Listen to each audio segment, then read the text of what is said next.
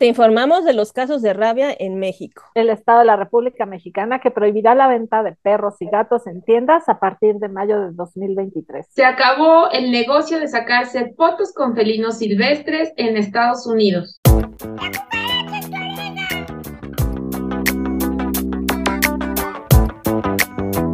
Bienvenidos a La Cucaracha en tu oreja. Y pues este es nuestro primer eh, programa del año 2023. Les enviamos saludos y les deseamos que tengan un excelente, excelente año. El día de hoy tenemos eh, varias noticias. Acá agradecemos su visita y si les gusta el programa les pedimos que nos apoyen dando like, suscribiéndose y compartiendo el programa en las redes sociales. 600 murciélagos cayeron al suelo durante la helada en Houston y así es como los salvaron. Fueron mordidos por uno o más murciélagos. Lo que se sabe del extraño caso de niños con síntomas de rabia en México y en Nayarit, una joven de 29 años podría tener rabia debido a la mordida de su gato. La industria que hizo famosa a Tiger King ya es ilegal. ¿Cómo afectan los polinizadores y los pesticidas a las migraciones de insectos? Nuevo León prohíbe la venta de perros y gatos en tiendas a partir de mayo de 2023. Waffles, la una perrita de la Ciudad de México, es asesinada a puñaladas. Pues estas son nuestras noticias al vuelo y empezamos con la sección de exóticos con Sandra. ¿Qué nos vas a platicar?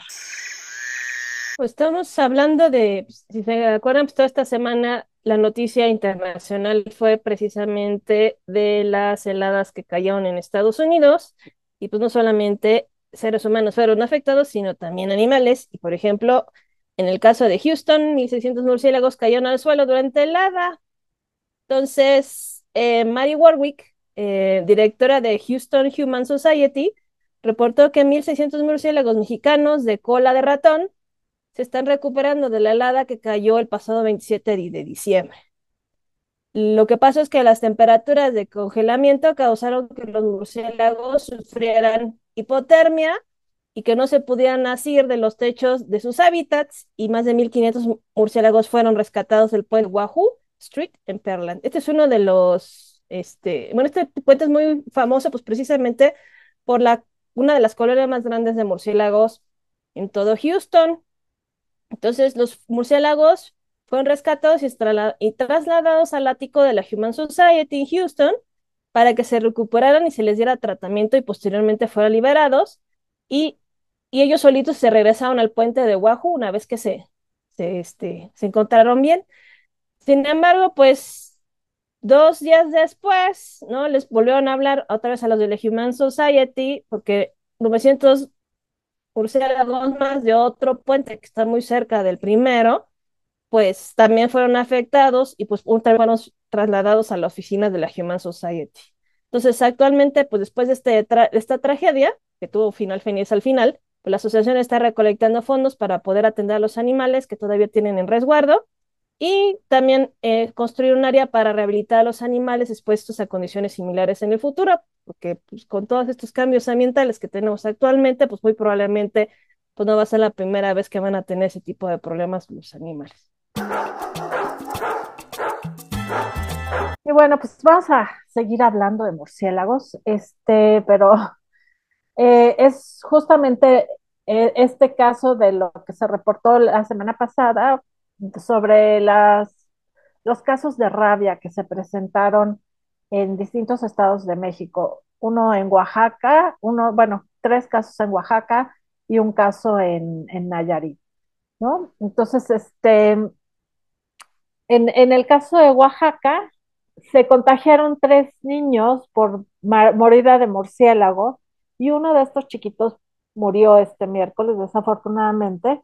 Y bueno, aún no reciben las pruebas eh, las autoridades sobre si efectivamente se trata de rabia, porque están los estudios realizándose en el Instituto de Diagnóstico y Referencia Epidemiológico, que es el INDRE, que es eh, la institución eh, con reconocimiento oficial para emitir este tipo de diagnósticos. Y, pero todos los síntomas, todos los síntomas que presentan los chicos pues están asociados a, pareciera que sí es rabia. Y esto ocurrió en una comunidad rural que se llama Palo de Lima, en Oaxaca. y es una de las zonas más pobres y carece de servicios de salud, o sea, se conjuntaron muchas cosas y se reportaron eh, este caso de los tres menores, uno de ocho, uno de siete y otra chiquita de dos años de edad, todos hermanitos. Y parece que fueron mordidos, según dice la nota, por uno o varios murciélagos, no se sabe, y tienen una enfermedad que clínicamente pues parece compatible con, con la rabia, ¿no? Eh, la niña de 8 años de edad, que está todavía en tratamiento, tiene, está sedada y eh, tiene ventilación mecánica, pero no, digamos que no se ha movido y su situación todavía es de pronóstico reservado. Y la niña chiquita, la de 3 años de edad, de 2 años, perdón, se encuentra estable bajo vigilancia médica y no presenta sintomatología hace este, dos días y bueno, esto tiene, depende de varias cosas, ¿no? De, de la dosis que haya recibido de virus, etcétera. Entonces, este, según López Gatel, pues desde el punto de vista médico no hay una alerta sanitaria ya que son casos aislados y no hay nada que se pueda realizar porque no se puede eliminar la rabia, ya que en este caso específico, pues fue transmitida por animales silvestres. Este, y eh, de esto, pues a la hora que comentemos la noticia ya lo vamos a platicar, pero sí dice que cualquier persona que reciba una agresión por cualquier animal silvestre o doméstico, pues que vaya a los centros de salud. Y asimismo, pues también sugiere revisar el esquema de vacunación de los animales de compañía para evitar que se enfermen y se conviertan en foco de contagio. Y yo añadiría en este caso, donde son zonas endémicas de rabia, que también los esquemas de vacunación contra rabia de eh, los animales de producción, porque también se vacunan contra rabia. Entonces, de acuerdo con los Centros para Control y Prevención de Enfermedades de Estados Unidos, lo que se conoce como CDC, durante el periodo de incubación el virus viaja hacia el cerebro y entonces los síntomas aparecen varios días después de eh, que se presentó la inoculación a través generalmente pues, de la saliva ¿no? del animal que muerde. Y una vez que aparecen los síntomas, pues puede haber disfunción cerebral, ansiedad, confusión y agitación. Y conforme va avanzando la enfermedad, la persona puede experimentar delirio, comportamientos anormales, alucinaciones e insomnio son generalmente signos asociados al sistema nervioso. Por otro lado, en el caso de Nayarit, una joven de 29 años eh, que tenía un gato en su casa al que dejaba salir y el gato estaba vacunado, pues la, agredió y entonces empezó a presentar signos también compatibles con rabia, ella, y eh, los, este, perdón, la familia con, confirmó esto, ¿no? Que el gato se ausentaba. Los servicios de salud de Nayarit indicaron que la paciente está hospitalizada desde hace siete días, grave, en aislamiento bajo tratamiento y vigilancia médica. Y también se mandaron estudios al INDRE y están todavía esperando los resultados. Entonces, este, pues esto es muy lamentable, estos casos de rabia. Además, bueno, estamos acostumbrados a que los reportes de rabia generalmente los oímos en verano, ¿no? Y ahora estamos en pleno invierno y estamos viendo estos casos. No sé si quieren comentar algo, Sandra o Enriqueta. Pues sí, que este, muy probablemente este aumento de casos es precisamente pues, por cambios en, el ambiente, ¿no? Este, los, lo que va a pasar es que los, si los animales no encuentran refugio, alimento o donde tomar agua, se acercan a asentamientos humanos y es cuando empiezan las interacciones, ya sea con humanos o con animales domésticos. Por eso es muy importante seguir con los programas de vacunación preventiva en domésticos para pues precisamente pues evitar este tipo de problemas. Y bueno, también... perdón, nada más cuando decimos domésticos, pues sí son perros y gatos, pero quien, los ganaderos también tienen que tener vacunado el ganado. Así es, porque hay mucha rabia bovina. Y no andar agarrando animales silvestres, ¿no? Es la otra. Este, vamos con la sección del bicho legal, Enriqueta, ¿qué quieres platicarnos? Pues bueno, en esta sección, este, que esperemos que tengamos a partir de hoy, de este, eh, empezando el año, buenas noticias Y empezamos, pues bueno, con una noticia eh, buena en Estados Unidos. A raíz de, este documental eh, de Netflix de Tiger King, eh, la legislación de Estados Unidos prohíbe y a partir de este año eh, entra la prohibición de acariciar cachorros, hacerse, tomarse selfies con tigres y criar grandes felinos como mascotas o animales de compañía. Y eh, pues bueno, la ley de seguridad pública de los grandes felinos que aplica para leones, tigres, leopardos, jaguares, pumas o cualquier eh, híbrido de esta especie se va a convertir, más bien se convirtió en ley a partir del 20 de diciembre del 2022 y pues bueno, ya eh, firmada por el presidente Joe Biden. Eh, entonces, eh, la ley va prohíbe acariciar cachorros, cualquier nueva cría de grandes felinos para posesión también privada y prohíbe el contacto directo del público con los animales eh, o mientras los cachorritos los están alimentando con biberones, eh, también tomarse selfies y este tipo de, de, actividades. En el caso de los zoológicos, santuarios, instituciones académicas que eh, con licencia tengan grandes felinos, dice que podrán seguir funcionando, pero en el caso de los propietarios privados que lamentablemente, pues bueno, tienen grandes felinos, eh, dice que también se podrán eh, conservar a sus animales, pero sí tendrán que eh, reportarlo de manera inmediata al servicio de pesca que se llama ya y vida silvestre de Estados Unidos. Les concedieron un plazo de 180 días a partir de la, aprobación de, la aprobación de la ley para hacer este informe. entonces, pues bueno, aquí no sé si se acuerdan, aquí en habíamos hablado en otro programa que en Quintana Roo, ¿se acuerdan? Había quedado ya esta prohibición también de estarse tomando fotos con animales silvestres. Y entonces, pues bueno, aplaudimos mucho esta, esta parte de estarlos pues acosando y molestando. Ya de por sí es incómodo, ¿no? Para el animalito y frustrante que estén en, en condición de cautiverio, para que todavía este, estén con, con cada humano que se le ocurre ir, tomarse foto, acariciarlo y estar ahí, este, eh, pues, en, esas condiciones, ¿no? Entonces, pues bueno, qué bueno que esto ya sea eh, un hecho ahí en todo Estados Unidos, es una ley, entiendo que es una ley federal, que por lo tanto, pues, eh, a partir de este, creo que este, este, yo no, no he visto esta, esta serie de de Tiger King, no sé si ustedes lo, ya la vieron, eh, pero pues bueno, habla precisamente de esa industria lucrativa de la caza de los cachorros, eh, de, de, estos este, grandes, grandes felinos, ¿no?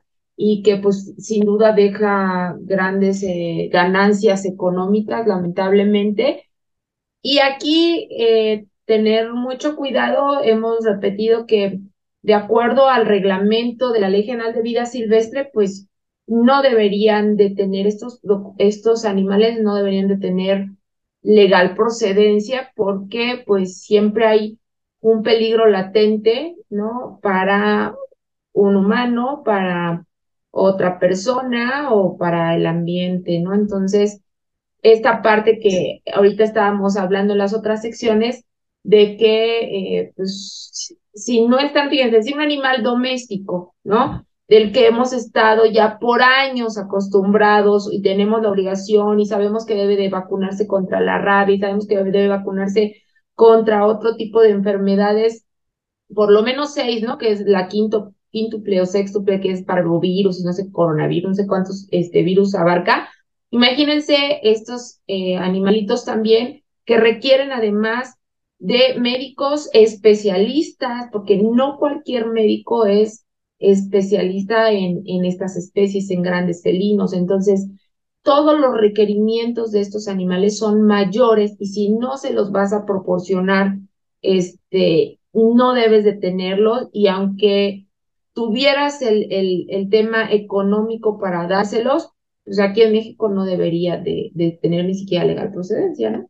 Pues ahora vamos a hablar de eh, insectos. Y resulta que eh, un estudiante de doctorado, Will Hawks, del Centro de Ecología y Conservación de la Universidad de Exeter, en Reino Unido, hizo un estudio sobre cómo migraban insectos de el, hacia el Mediterráneo, ¿no? En el Mediterráneo. Y empezó este estudio cuando vio, dice literalmente el artículo, un enjambre de escalas bíblicas que descendió sobre la pequeña punta de la península de Carpas. Entonces, lo que dice el investigador es que eran miles de millones de, de insectos que se dirigían a Europa desde lugares como Siria, Irak y Arabia Saudita, y eh, que además de la cantidad de insectos, de individuos que, que, se estaban moviendo, era la diversidad que había, ¿no? O sea, había este, libélulas, mariposas, moscas de distintas especies y, y muchas, muchas otras especies eh, de insectos. Y eh, dice que pues sí se conocen, se han estudiado mucho rutas migratorias de, eh, de este, perdón, ay, es que no me acomodo, rutas migratorias de mamíferos y de aves, pero que rutas migratorias de insectos en realidad no han sido como lo suficientemente estudiadas, ¿no? Y este, una cosa que es como muy importante es que la función que desempeñan estos insectos, ya que muchos son polinizadores, otros son descomponedores, otros transportan nutrientes, otros controlan plagas y a veces estos propios insectos pues generan daño en las cosechas, ¿no?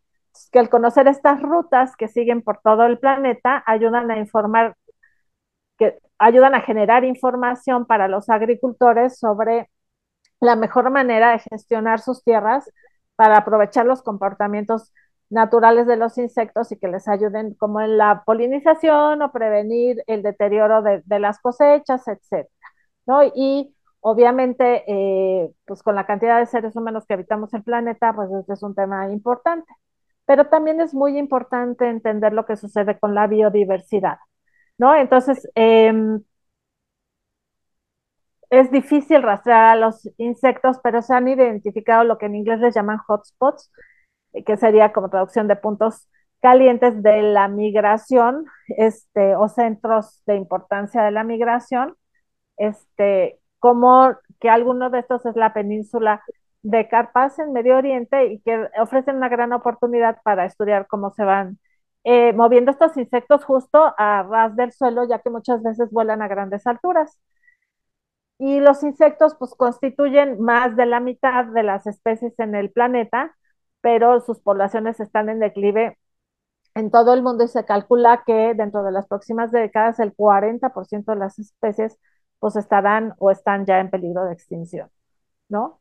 Y eh, algo que, algunos ejemplos de como su importancia en la biodiversidad, por ejemplo, el moscardón Stomodina lunata es un migrante conocido porque controla, es un controlador natural de las langostas, ya que se come los huevos de las langostas. Eh, y esto sirve tanto a, la mosca como también al ser humano, ya que, por ejemplo, en 2021 hubo una plaga de langostas en África Oriental y que dañó muchísimo los cultivos y disminuyó la producción de alimentos en esa época. Y se usaron millones de litros de pesticidas para controlar estas langostas. Entonces, eh, es paradójico porque si eh, hubiera, las langostas podrían haber sido controladas, hubieran sido menor amenaza si la biodiversidad se hubiera agotado menos o si el cambio climático no hubiera complementado las condiciones propicias para su cría. Perdón. Y por ejemplo, algunas otras eh, ejemplos es la mosca zángano, llevan a sus destinos de migración unos 10 granos de polen de por lo menos unas tres especies de plantas, que aunque sí en comparación a las abejas es mucho menor, pues de todos modos, al ser millones de individuos, pues tiene mucha importancia, ¿no? Y entonces, este, pues esto también eh, menciona el investigador que que prestan servicios vitales de polinización entre continentes y que además también, pues, digamos que diversifican los acervos genéticos de la fauna local. Y por otro lado, pues, este, eh, hay como todo este problema del uso de químicos. En el Reino Unido, los insectos voladores han disminuido entre un 60% en los últimos 20 años y una organización europea que es especializada en conservación de insectos, que se llama BugLife, pues está como muy preocupada porque ahora que la, el Reino Unido se sale de la Unión Europea, pues justamente empieza a cambiar la legislación en relación a, al uso de pesticidas y pesticidas que están regulados en la Unión Europea no están en el Reino Unido, pero dado que los insectos pues no conocen fronteras, entonces puede estar dañando poblaciones de otros animales, ¿no? Y eh, lo otro que están, eh, que, ponen de ejemplo, por ejemplo, es que un tratamiento antipulgas para un perro de tamaño mediano, con una sustancia que es parecida a la, a la nicotina, que se llama imidacloprid, contiene suficiente pesticida para matar a 60 millones de abejas. Entonces, pues todos los que hemos usado este tipo de productos también estamos poniendo riesgo a los insectos y eh, no solo eso, sino que estos, este tipo de, de, sustancias pues se eliminan y se van a los mantos freáticos. Y en, en la Universidad de Sussex, el 99% de las muestras tomadas en 20 ríos ingleses estaban contaminadas de forma crónica con insecticidas peligrosos para los ecosistemas acuáticos y muy tóxicos para invertebrados, para peces y para aves. Entonces, este, pues digamos que justo el manejo de estas sustancias tóxicas afectan a todos. Y por otro lado, pues además, sumándole a todo esto, los insectos migratorios pues también son vulnerables a la pérdida del hábitat, más allá de las fronteras de un país. Entonces, dado que migran, pues si migran y de repente ya perdieron el hábitat al lugar de migración, pues entonces van a, diezmarse las poblaciones. Entonces, bueno, es, esta es la nota científica de ahora. Eh, sobre insectos y la interacción del humano con ellos. Bueno, entonces ahora vamos a platicar con Gaby, con Gabriela Constantino, nuestra etóloga de cabecera. Gaby, ¿qué, qué nos cuentas ahora en tu sección de Etotip? Muchísimas gracias por las experiencias, las peticiones, comentarios, la oportunidad de que eh, de que nos escuchen y nos permitan aportar, aunque sea un poquitito, sobre diversos temas y eh, noticias que hay respecto al mundo relacionado a animales en general y al mundo que les toca vivir a cada animal de compañía en sus casas. Gracias por este año. Y bueno, eh, si no sabes qué regalarle a tu perro gato, algunas ideas son, compártele tu tiempo, si requiere que lo medique, si requiere cepillado, hacerle rehabilitación, paseos, actividad física, jugar, pensar, aprender a entender lo que quieres de él, aprender a dejar de destruir y otras cosas, bueno, pues procura quizá levantarte un poquito más temprano, eh, hacerte unos minutos durante el día o antes de dormir, pues para dedicar actividades que requieren de ti. Eh, invierte en lo más necesario y útil. Eh, si sus patitas tienen un color rosáceo, huele mal su boca, si tiene los oídos sucios, si camina raro, si algo te llama la atención de su eh, comportamiento, pues mejor apliquemos el dinero en atención veterinaria. Eh, regalémoslo eh, de una a dos visitas veterinarias como parte de la medicina preventiva, el mantener actualizado su vacunación, desparasitación, la limpieza oral, atención etológica, aunque sea solamente para que eh, los orientemos a conocer las necesidades que tienen este, perros, gatos y otras especies animales. Eh, regalémosle una buena atención y buena relación con sus médicos veterinarios y así también nosotros como veterinarios vamos a agradecer el poderlos atender mucho más fácilmente, disminuyendo riesgos para todos. Es decir, no siempre que los lleves al veterinario, que sea para hacerles procedimientos que son incómodos, dolorosos, sino pues también experiencias de una visita veterinaria divertida, de recibir cariño eh, y cosas ricas en la veterinaria. Bueno, pues regalémosles el ofrecerles atención, escucharlos, observarlos, que si destruyen, que si se lamen mucho, si agrede, si no quiere comer o come de más, si se orina donde no quieres, si subió bajo de peso, si aúlla, maulla, ladra, etcétera, ¿qué querrá decirte? Eh, darles la oportunidad de aprender a estar en familia, dentro de casa. Hay quienes pues siguen teniendo a sus animales o algún estímulo que no le guste y recordemos que siempre hay que tener en cuenta que pues, no deben tener dolor este, o cosas por el estilo. Mm, regálales el que conozcas mejor a tu perro, a tu gato u otra especie animal que tengas, observando qué le gusta de comer, de jugar, si es miedoso, a qué le teme, si es agresivo, en qué momentos lo es. Mm, regálale una buena relación contigo, con los que comparta su vida, eh, con su lugar físico, con las personas que se encuentre, eh, en que no pasen tantas horas solos ni aislados. También regalarles que no nos enojemos con ellos y los regañemos o castiguemos, sino entenderlos y a tenerles paciencia, eh, acordarnos que es mucho más efectivo para ellos aprender sin estrés, sin miedo y cuando les reforzamos lo que sí queremos de ellos. Eh, regálales el acondicionar tu casa eh, o algún espacio dentro de tu casa, hacer modificaciones físicas si fueran necesarios para que ellos se puedan desenvolver mejor y si te es posible regalarles una mejor alimentación, asegurarte de que no le faltarán sus medicamentos durante todo el tiempo que lo requieran.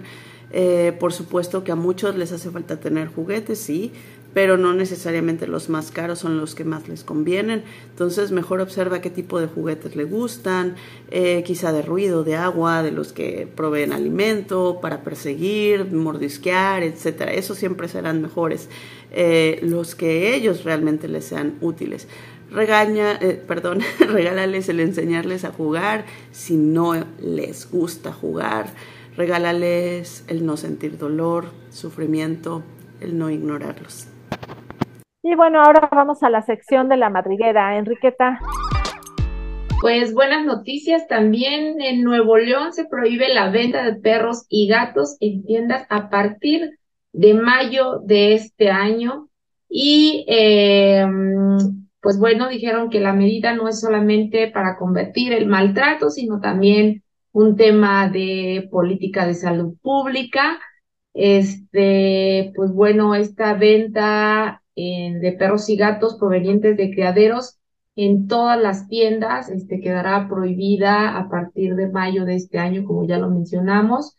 Y pues bueno, este, aplaudimos esta, esta prohibición que si bien es cierto, eh, ayuda, no, no este, acaba, ¿no? Con la venta de, de los, de los animales hasta en tanto no entendamos también nosotros que eh, no debemos de comprar en lugares en donde ni siquiera conocemos, o sea, no compren por internet, no compren, o sea, si no son muebles, no saben ni siquiera cómo los tienen, se los entregan mal, enfermos, y después, este, o sea, además, es, ay, es que ya me había encariñado y a los dos meses, pues sí, te lo vendieron con parvovirus, te lo vendieron enfermo, entonces, creo que ya esta, esta medida, este, eh, que de prohibición, tiene que ser, ya es necesaria, ¿no? Ya es necesaria en todo el país por dada la cantidad de población de animales en situación de calle y que, pues bueno, si quieres un animalito, ¿por qué no, por qué no haces un bien, no? ¿Por qué no empezamos este año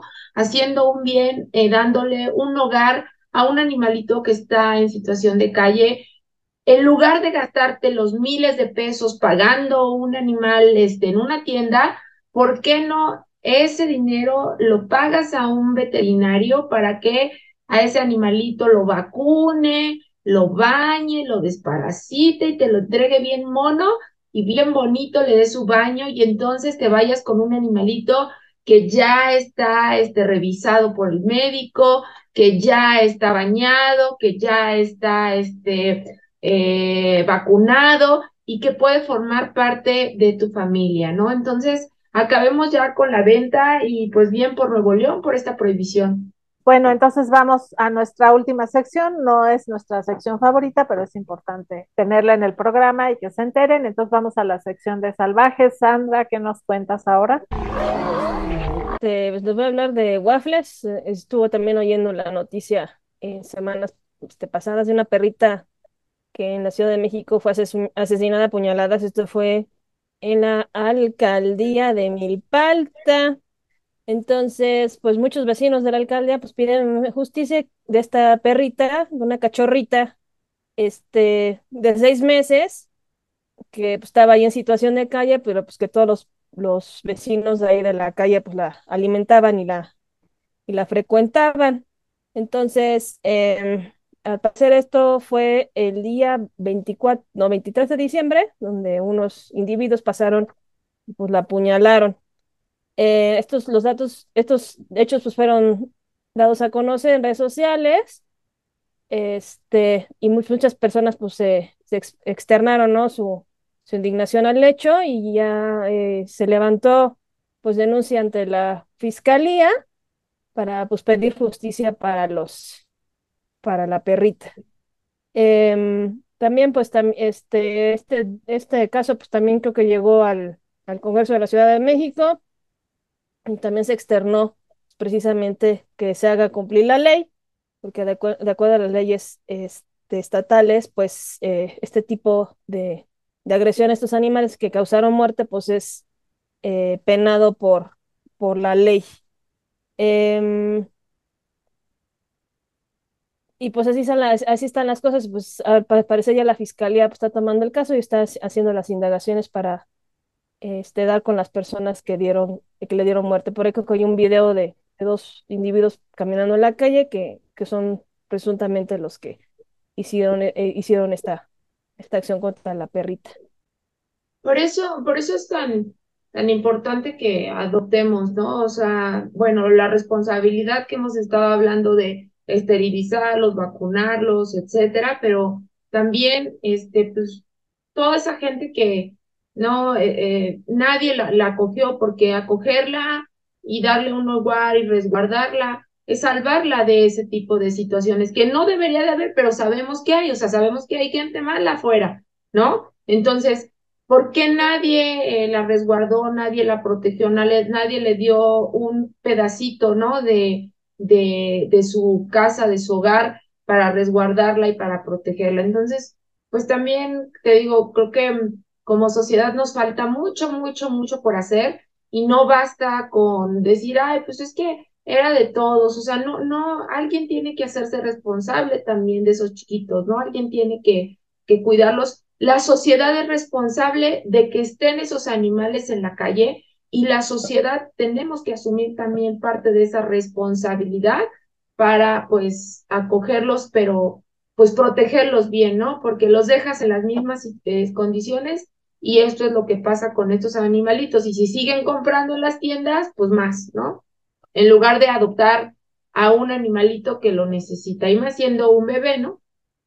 Pues bueno, eh, cerramos el programa ya, este, les agradecemos mucho que hayan escuchado nuestro programa. Reiteramos que si les gustó, le den like y eh, que se suscriban, que nos recomienden. Este, esperamos sus comentarios con mucho gusto y les deseamos nuevamente un feliz 2023.